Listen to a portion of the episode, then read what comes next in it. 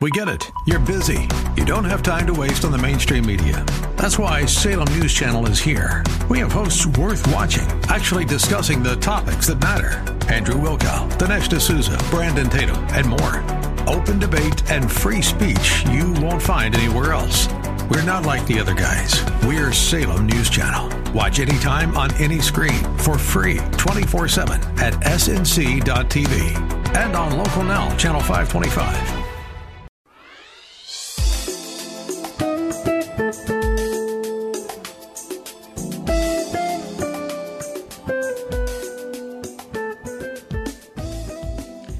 Name is Synthia McIntosh, and I welcome you to the Nuggets of Truth broadcast. On today, I want to share a great word to you concerning how we grow in grace and in the knowledge of our Lord and Savior Jesus Christ. I want to go into a scripture that brings about this great part of our, our life of growing in grace. It's found in a scripture that I don't think we teach enough of, but we need to teach more and more because, beloveds, as we understand this text, we'll also understand how to allow our lives to change, where we grow stronger, we grow more perfect and powerful, where we become whole as a, a new being in Christ Jesus. And you find this challenge in, in, in 2 Peter 3.16. It says, But grow in grace and in the knowledge of our Lord and Savior Jesus Christ. To him be glory both now and forever. This text, growing in grace, says that when we accept the grace of God in our life, the divine grace, and what is that divine grace? It's the undeserved, unmerited favor of the Lord, it's the kindness and the mercy of God, it's God's attention, it's God's approval, it's God working in our behalf. That's the grace of God. And when that comes into our life, something changes. But in order for that change to happen, we must do something first. And before I give you scripture to show you this, I want to tell you you grow in grace by accepting God's will and plan in your life. It's by accepting His word. Is accepting what I call the logos, the logos. Some call it the logos, the written word, the letter. And then there is the rhema word. And the rhema word is word spoken to you for your life.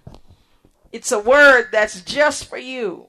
For you see, God has a word for everybody born into this earth. That word includes God's purpose for your life. Every per- person born on this earth is born with a Rhema word from the Lord. And our challenge is to find out what that word is. Sometimes God will surprise you and send you his will first verbally and then plant it in your spirit. And he'll keep saying the same thing over and over again till you realize that is God speaking. And then as soon as you accept it in your heart, you begin to grow, you begin to change. You grow in the grace of the Lord, for that grace is that outpour of God's presence in your life, in your lifestyle, in your behaviors. For I know in my life the word God spoke to me was a life of singleness, and I do that by the grace of God. God enables me to do that. It's not something in and of my flesh, because my flesh tells me that I need somebody in my life.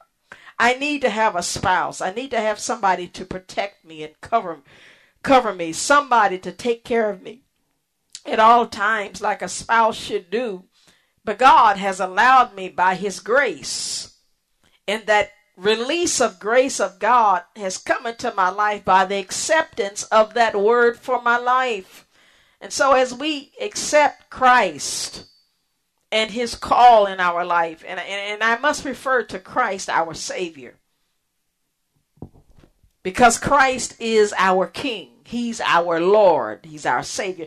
He died that we might have life. He shed his blood. His body was beaten The, Bible, the scripture says in Isaiah, He was wounded. He was wounded for our transgression. He was bruised for our iniquities. The chastisement of our peace was upon him, and by his stripes we are healed.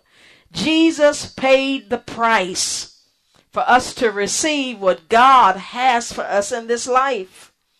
And for that reason, as you follow him, as you live in communion with the Lord, that communion brings about a change that people won't quite understand.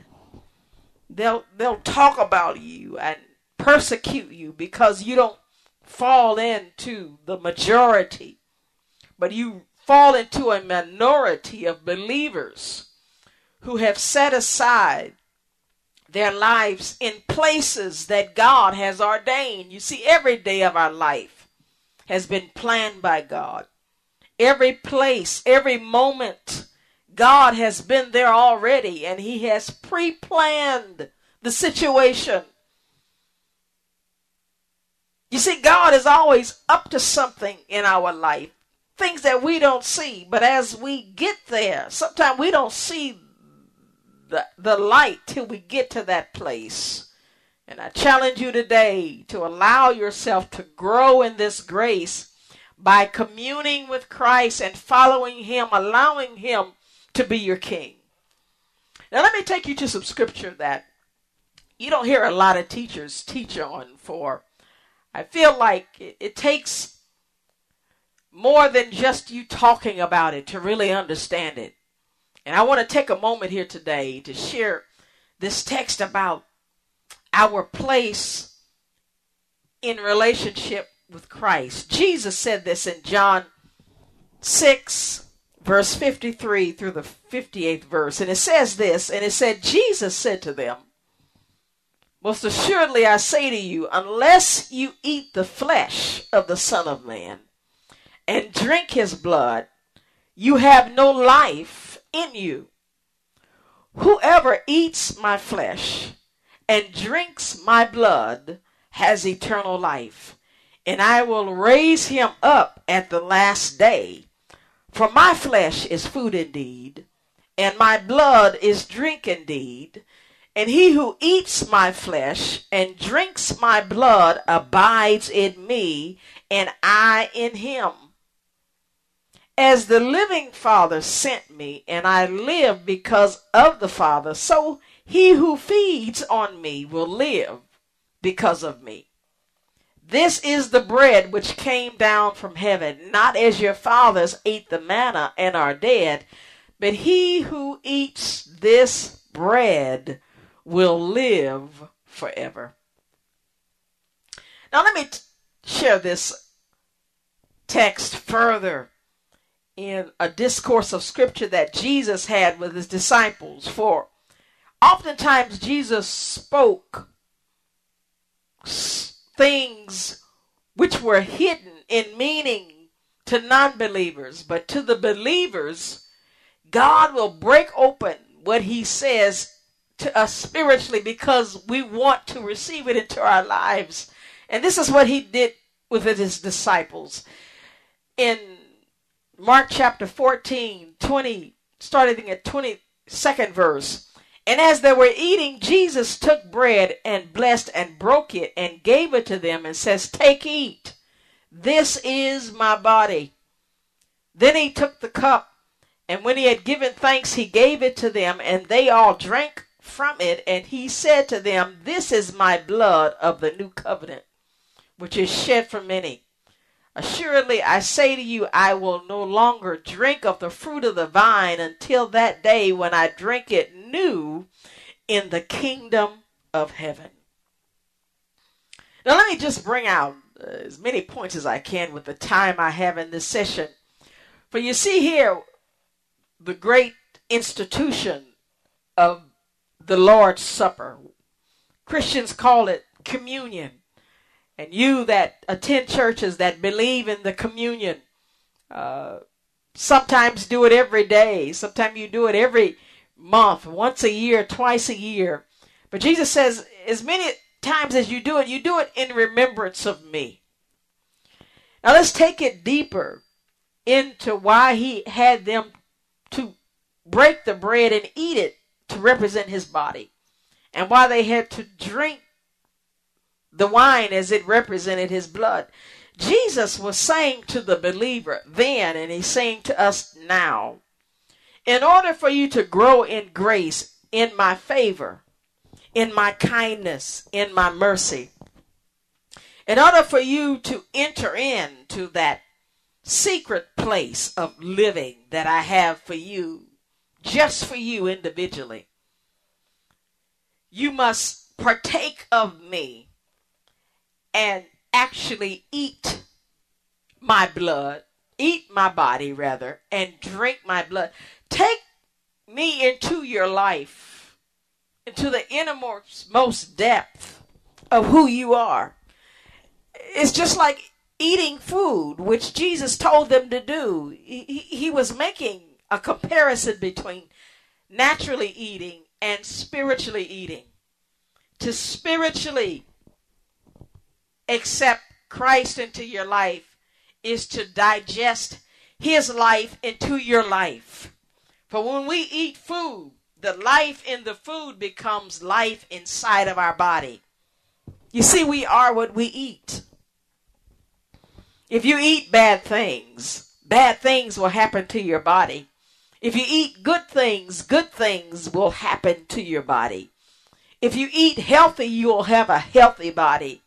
If you eat unhealthy, you will have an unhealthy body. And the same spiritually.